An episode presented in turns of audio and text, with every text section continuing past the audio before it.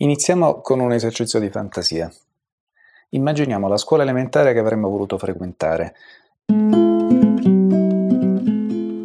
Io la mia la penso fatta di legno e vetrate, su un unico piano, al centro di una città, eppure silenziosa, perché immersa nel verde. È ampia, perché fatta di pareti a vetro, ma è anche calda e accogliente, magari perché chi ha pensato gli arredi si è fatto ispirare da un libro che già conoscevo o che qualcuno mi ha letto quando sono arrivato proprio in quella scuola, che so, Il piccolo principe. In questo modo al mattino, ogni mattina, entrando, mi è stato possibile sintonizzarmi su una storia che ho amato, sulla volpe, sul cielo stellato, sul vestito del piccolo principe per come l'avevo conosciuto dalle illustrazioni. Io sono Francesco Gaeta insieme a percorsi di secondo welfare parleremo oggi di esperienze come quella di San Carlo Canavese per raccontare una scuola oltre la cattedra.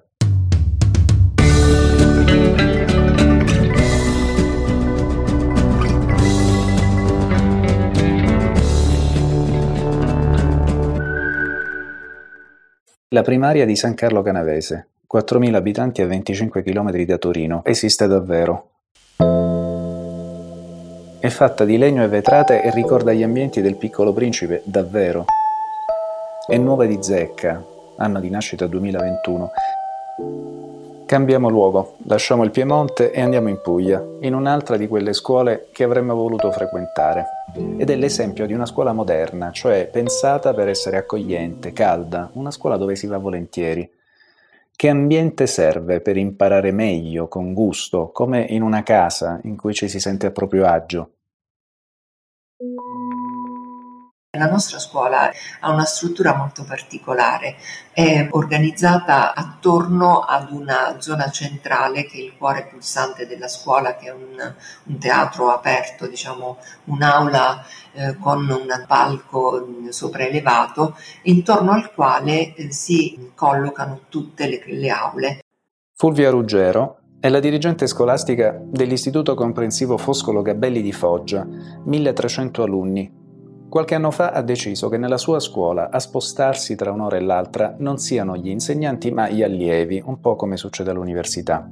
Ad ogni cambio dell'ora c'è invece il suono della campana, i ragazzi sono stati abituati che qualche minuto prima di quel momento eh, ripongono le attrezzature nelle aule, preparano gli zainetti che portano nelle classi dove ci sono solo quaderni, diario e astuccio e si preparano per il movimento successivo. È stata a suo modo tutto questo una piccola rivoluzione copernicana. Gli spazi al centro, fermi, gli alunni che girano intorno. Sembra proprio un movimento affidato agli orologi svizzeri, suono della campana, apertura delle porte, fuoriuscita della classe dalla, dall'ambiente e arrivo della classe successiva, sempre in questo movimento antiorario. Fulvia Ruggero ha anche voluto che ogni aula abbia un nome, un colore, un arredo particolare e sia destinata a una funzione specifica. Quindi noi non abbiamo più sulle porte prima A, prima B, ma abbiamo, che so, esplorando, eh, ricercando, sono tutti, diciamo, termini sui quali abbiamo dovuto riflettere anche molto per dare un significato a partire dall'ingresso nell'ambiente. Insomma, ha deciso che lo spazio sia protagonista del suo istituto che ci sia del movimento tra gli spazi e anche tra chi li abita ogni giorno. I colleghi che arrivano, i docenti che entrano mi dicono che si prova proprio una sorta di emozione entrando nell'aula e trovandola disposta per tutto quello che contiene eh, in una modalità proprio accogliente e rispettosa dei, dei bisogni di ciascuno. Questa idea del movimento non è nuova. In Italia due licei scientifici statali, il Kennedy e il Labriola di Roma, nel 2014 hanno avviato la stessa piccola sperimentazione e l'hanno chiamata Movimento DADA, una sigla che sta per Didattiche per Ambiente di Apprendimento, e hanno condiviso la loro sperimentazione con altre scuole, tra cui la Foscolo Gabelli. Hanno creduto fortemente in questo movimento, tanto che ad oggi siamo circa 180 scuole in tutta Italia che lavorano eh, con questa modalità che mette al centro l'allievo, eh, il ragazzo, eh, al centro di questo processo di insegnamento-apprendimento. L'idea è che lo spazio sia un elemento fondamentale per un insegnamento attivo. L'ambiente di apprendimento, dicono gli insegnanti del movimento Dada, è un sistema ecologico, cioè un contesto in cui gli studenti si muovono e generano relazioni sociali e relazioni pratiche. Il tratto estetico, la personalizzazione delle aule, gli spazi flessibili sono tutti elementi che consentono di trasformare spazi anonimi in nuovi spazi emozionali e didatticamente efficaci. Per noi è importante, per noi scuole, per noi dirigenti, avere anche la possibilità di dialogare tra noi, di, di cercare proposte, di supportarci, sostenerci nella ricerca di queste proposte operative che devono essere personalizzate. Per questo movimento di scuole, l'ambiente educativo è insomma diventato un oggetto di analisi e di studio e tra gli insegnanti si inizia a parlare di competenza spaziale, cioè della crescente consapevolezza che i luoghi e i modi in cui sono attrezzati hanno un impatto rilevante sulla didattica. Per rendere lo studente protagonista attivo e non ricettore passivo di una lezione, il cosiddetto setting educativo va adattato alle necessità, al tipo di lezione, all'età, perfino alle stagioni la significatività dell'apprendimento e dell'insegnamento eh, resa tangibile già dall'approccio organizzativo della scuola. Nel movimento Dada si usa l'espressione di edifici apprenditivi. Oltre l'aula, gli spazi educativi comprendono cioè corridoi, slarghi, portici, androni, giardini. Certo, non sono pensieri nuovi, già i grandi innovatori della didattica come Maria Montessori, Mario Lodi, Loris Malaguzzi hanno studiato e considerato l'importanza di questi fattori. Hanno cioè considerato lo spazio e l'ambiente al servizio della didattica, come elementi della didattica, ma il punto è che in questi anni tutto questo è diventato un tema di sperimentazione ampia e un patrimonio comune, diffuso.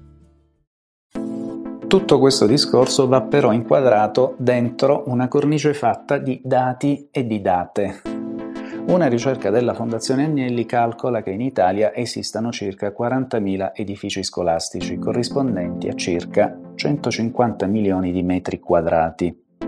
Il periodo di massima intensità del processo di edificazione è databile tra il 1958 e il 1982 il risultato è che due edifici su tre sono anteriori al 1976 e l'8,6% presenta problemi strutturali.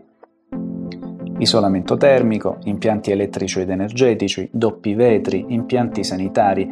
Per tutto questo, secondo la Fondazione Agnelli, servirebbero 200 miliardi di euro, pari all'11% del PIL.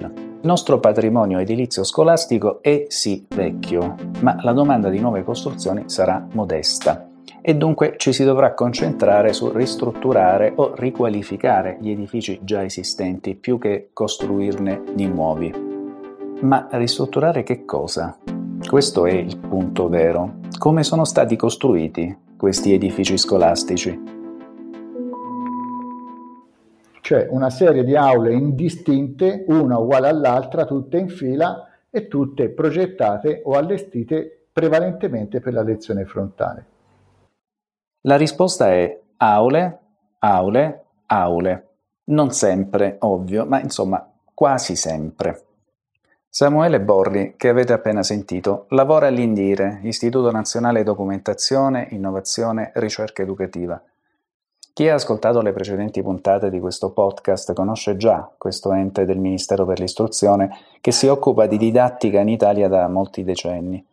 All'interno di Indire, Borri è il referente del settore architetture scolastiche, il campo di ricerca che studia il rapporto tra funzionalità degli spazi, tempi dell'apprendimento e nuove tecnologie. Gli oltre 40.000 edifici che contengono scuole in Italia sostanzialmente sono progettati con la stessa idea di scuola, cioè di fornire un ingresso, un percorso che conduce lo studente o il docente all'interno di un'aula e poi tutta l'attività educativa, tutta l'attività di scuola si svolge all'interno della medesima aula. Gli edifici però e il nostro sistema scuola cominciano a, a, non rispondere più ai bisogni formativi dei ragazzi di oggi o addirittura quelli di domani. No? Se si guarda alle esperienze estere, ci sono almeno due modi per una trasformazione di questo tipo e di questa entità, cioè per passare da ambienti pensati per una didattica trasmissiva ad altri calibrati su una didattica più interattiva, esplorativa o collaborativa. C'è un approccio top-down che è quello adottato per esempio in Inghilterra o in Australia ed è basato su format architettonici predefiniti, standard, replicabili, che si applicano sempre allo stesso modo in tutte le scuole da ammodernare. E poi c'è un approccio bottom-up, per esempio quello adottato in Portogallo, nel quale ogni scuola sviluppa un progetto di edilizia e ambienti di apprendimento fatti su misura a seconda delle proprie esigenze. Ovviamente il secondo approccio ha costi maggiori ed è anche molto più difficile. E in Italia? Oggi ormai si parla di attività educative che sono centrate sullo studente e quindi l'ambiente dovrebbe essere centrato sullo studente e non più sul docente. Per fare questo ci sono una serie di allestimenti che si possono suggerire, che per fortuna si può già cominciare a vedere in alcune scuole sia in Italia che all'estero e che suggeriscono come poter modificare eh, gli ambienti esistenti facendo una serie di interventi fisici. Esiste già una sorta di piccolo catalogo dell'innovazione. Indire, infatti, ha censito alcune delle scuole che da sud a nord, da Cernusco sul Naviglio al Reggio Emilia, dall'Aquila a Sesto Fiorentino, hanno sperimentato architetture e posture differenti da quella frontale. Sono tutte scuole che presentano caratteri in- innovativi e dove si percepisce in modo chiaro il legame che esiste tra l'ambiente fisico cioè quindi da, dagli ambienti realizzati e i principi pedagogici che ne hanno determinato i criteri di, di progettazione. Siamo a conoscenza di altre, anzi non solo a conoscenza, ma siamo parte anche di altri processi di, che stanno avvenendo in, in altre zone d'Italia, sia nelle province che in piccoli comuni che nelle grandi città, processi di adeguamento e di modifica di, sia di scuole esistenti che eh, magari di progettazione di nuove scuole. D'accordo, ma in concreto come vengono affiancate queste scuole in questo processo di ristrutturazione? Abbiamo già stipulato in questi anni eh, sia protocolli di intesa che convenzioni che accordi con alcuni comuni, con associazioni di comuni, con l'Unione delle Province della Toscana per esempio, con il comune di Milano, con il comune di Città di Castello, cioè sono un po' a macchia di leopardo, ma eh, anche perché lì ci si muove ovviamente anche sulla base dell'interesse che riscontriamo nell'ente pubblico di riferimento o nel, nel gruppo di enti pubblici di riferimento. Indire lavora su tre fronti, le scuole coinvolte o da coinvolgere, le professioni interessate alla ristrutturazione, gli architetti su tutti, e il sistema degli enti locali, che poi sono quelli che hanno la proprietà degli edifici e gestiscono in concreto l'infrastruttura edilizia. Eh, si assiste anche in Italia al rischio di eh, promuovere o investire su ambienti innovativi senza il dovuto accompagnamento, diciamo così, verso la comunità scolastica. Accompagnamento a cosa? All'utilizzo di questi ambienti innovativi. Dunque, in Italia si è scelto di fare un po' di più come il Portogallo che come l'Australia, ristrutturare a seconda dei casi, in modo diverso di caso in caso. Tuttavia un modello italiano in realtà esiste. Indire ha teorizzato ed è anche diventato un libro, si intitola Lo spazio della scuola, architetture scolastiche e cicli pedagogici ed è firmato da Raffaella Carro e Leonardo Tosi, Indire, dicevamo, ha teorizzato quello che ha chiamato il modello 1 più 4. 1 sta per classe, o meglio, come dicono loro, per ambiente di apprendimento polifunzionale del gruppo classe. Un'aula, ma in continuità con gli altri ambienti e soprattutto flessibile. Si dice nel libro per creare, per discutere, per elaborare e per presentare. Quindi un'aula di aule, con spazi che si modificano a seconda delle esigenze. E il 4? Gli altri quattro spazi sono l'agorà, cioè l'ambiente per gli eventi aperti al territorio, lo spazio individuale, angoli cioè che consentano per esempio la lettura personale o la riflessione personale, lo spazio informale, fatto di ambienti comodi per rilassarsi e ascoltare musica, e infine lo spazio per l'esplorazione, che noi oggi chiameremmo laboratori, quello dove gli studenti possono risolvere problemi oppure osservare fenomeni con strumenti dedicati, tecnologie avanzate o anche in ambienti immersivi. Un conto è spiegare, leggendo in un libro, che c'è un'orbita ellittica con l'asse terrestre leggermente inclinato e le stagioni dipendono dalla distanza o meno rispetto al Sole o all'inclinazione dell'asse terrestre. Diciamo che se si riesce a, a far vedere come, come, è fatto il sistema solare, probabilmente un bambino o un adolescente capisce molto meglio perché si utilizza non solo l'occhio e la lettura e quindi l'interpretazione, ma si utilizzano le immagini visive che hanno una potenza anche molto superiore nel far comprendere il contenuto che vogliamo veicolare. Quello che emerge da queste riflessioni, dunque, è che in Italia non esiste un modello unico da applicare dall'alto, replicabile nello stesso modo qualunque sia il contesto. Esiste semmai un'idea di fondo, in una scuola che vuole fare a meno di una didattica trasmissiva, lo spazio educativo deve essere flessibile e modulato in modo diverso, di volta in volta, a seconda delle esigenze dell'istituto, quasi su misura, visto che ogni istituto è unico. Le scuole eh, dovrebbero, diciamo, accettare la sfida di costruire un'idea di scuola indipendentemente sostanzialmente dalle estemporanee linee di intervento, cioè voglio dire che ogni scuola dovrebbe avere eh, già in modo precostituito eh, una traiettoria, un'idea, come dire, eh, di direzione eh, del proprio istituto di modo che quando si pone il momento della progettazione, della riqualificazione, ma anche parziale di una parte di questa scuola, sia chiaro, diciamo, l'indirizzo eh, verso il quale andare. A parlare è Raffaella Valente, ricercatrice della Fondazione Agnelli, esperta di edilizia scolastica e curatrice della ricerca da cui abbiamo tratto i dati sull'edilizia scolastica che citavamo prima. La vera innovazione parte appunto dall'idea di scuola, quindi dalla prospettiva che eh, una scuola si dà, che un corpo docente si dà e che eh, diventa poi motore eh, e necessità di modifica sia delle condizioni spaziali che eh, diciamo di tutte le dotazioni annesse, comprese quelle eh, di tipo tecnologico. Dunque, per progettare l'ambiente educativo giusto serve innanzitutto avere in testa una traiettoria, una direzione, un'idea di scuola, di quella scuola lì, in quel quartiere lì, Un'idea condivisa, partecipata, non soltanto c'è qualcosa che arrivi dalla dirigenza scolastica, ma sia appunto condivisa dagli insegnanti e se possibile anche dagli studenti e dai genitori.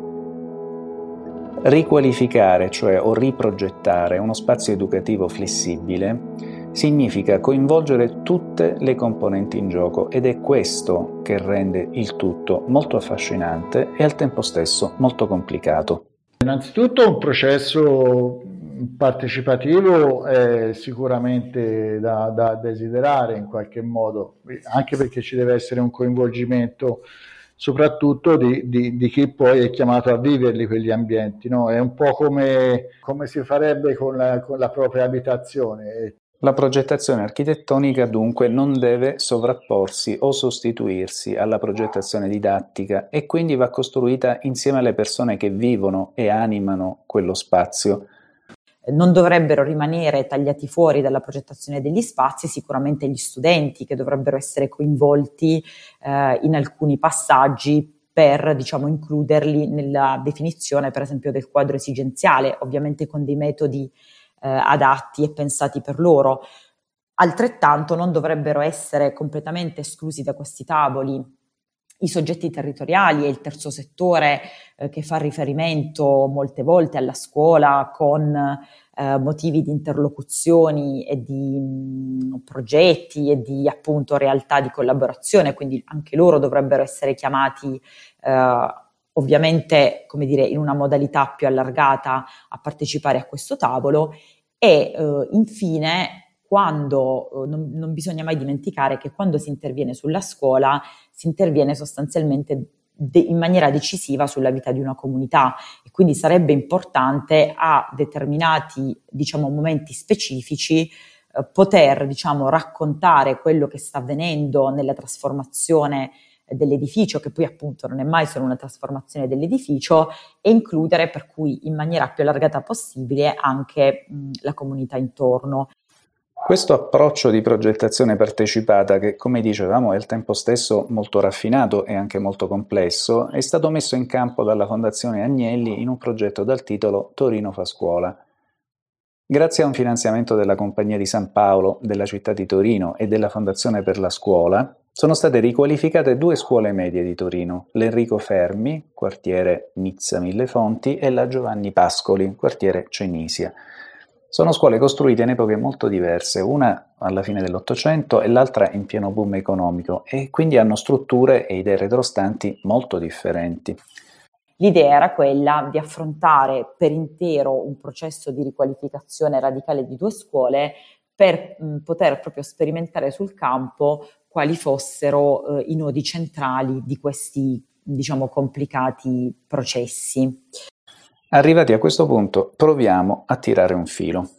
Siamo, anzi gli esperti sono, tutti d'accordo sul fatto che oggi la scuola non può più essere una fila di banchi, deve essere un luogo di esperienza e di apprendimento. Deve essere fatta di spazi che cambiano e si modificano all'occasione a seconda dei bisogni, delle tecnologie, in vista di un apprendimento il più partecipato e meno frontale possibile. Perché tutto questo non resti sulla carta, occorre però fare i conti con un patrimonio edilizio che nel nostro caso, per il nostro paese, è in gran parte antiquato. Dato il trend demografico, non serviranno però nuovi edifici scolastici, ma sarà fondamentale nei prossimi anni riqualificare o ristrutturare quelli esistenti, e il modo migliore è farlo su misura, cioè tenendo conto dei bisogni e delle esigenze di quella specifica comunità educante su quello specifico territorio. Le parole che sintetizzano tutto questo sono ascolto dei bisogni, progettazione partecipata e sperimentazione, che vuol dire ideare, provare, testare e riprovare ancora. Provare e riprovare tutti insieme. Soltanto sperimentando eh, diciamo una necessità possiamo renderci conto di avere bisogno per esempio di un cambiamento strutturale o anche di una dotazione tecnologica. E questo è molto importante perché eh, molto spesso nella scuola eh, assistiamo al processo contrario quindi a un'acquisizione di tecnologia o una riprogettazione dello spazio eh, che precorre diciamo la progettazione didattica e questo secondo me è assolutamente sbagliato.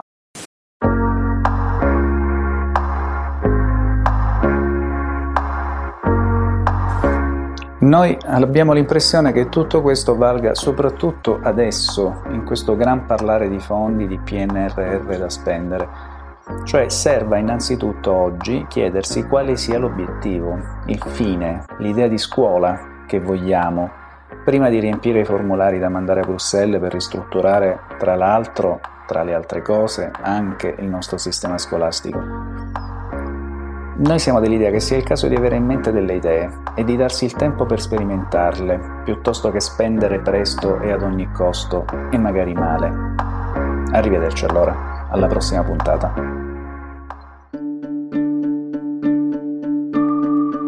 Oltre la cattedra è un podcast di percorsi di secondo welfare, sostenuto da Bolton Hope Foundation nell'ambito di Nova Scuola la ricerca che studia l'innovazione digitale della didattica e come possa favorire l'inclusione sociale. L'idea e i testi sono di Francesco Gaeta, la cura editoriale è di Giulia Greppi, il sound design è di Dario Misano